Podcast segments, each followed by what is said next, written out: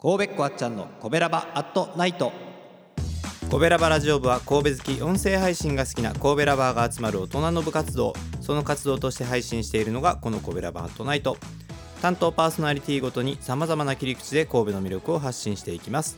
日曜日はウィークリーコベラバ部長のあっちゃんが1週間のコベラバアットナイトを一発撮りで振り返ります。はいこんばんは。えー、っと青森から帰ってきたばかりのちゃんでございます、えー久しぶりに神戸を飛び出してちょっとね青森まで行ってきたんですけど弾丸ツアーだったんですが楽しくはい過ごさせていただきました。その様子はまた明日のコベラバ朝のコベラバででも紹介しようと思います、えーなのでちょっともう取って出しな感じでね もう今今帰ってきて今から撮りますよみたいな感じでやってますけども今日もよろしくお願いいたします、えー今週のコベラバートナイト振り返っていきましょう。火曜日はギーターともこさん関西弁を思い出しながら神戸インク物語の紹介ということですが今回は番外編、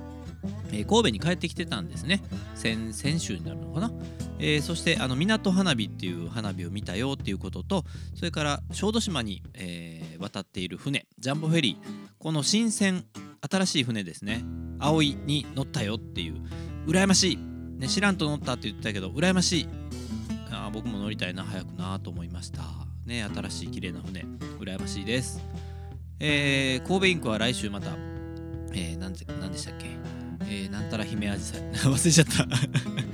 の予告をしていました。はい神戸インクも引き続きよろしくお願いします。そして水曜日はお兄さんです、えー人気ナンバーワンのグルメ配信、えー今回はジンギスカン。羊屋さんですね。あのーえっとジンギスカンって皆さん食べたことありますかね？僕はですねあのジンギスカンっていう文字はあの六甲山頂にジンギスカンパレスっていうのがあるんですよ。そのジンギスカンパレスの前をよく通ったんです子供の頃から、まあ、最近もあの通りますけど。でそこで見るたびにへえジンギスカンって思ってたんですよね。なんで普通ジンギスカンっていうと北海道のイメージかなと思うんですけどなんかあの僕の中では六甲山頂のイメージなんですよ。でまあ六甲山頂で食べたかって言ったら食べたことはないんですけど、ね。結構高いですからね。えーそんなジンギスカンが、えー街でも食べれますよということで、まあ本当にね神戸はですね、えーいろんな国のいろんな料理がもう本当に一堂に会してるなというふうに思いました。あのそれこそ青森行ってきましたけどあの青森海産がものすごく美味しいのとお米がすごく美味しかったんですけど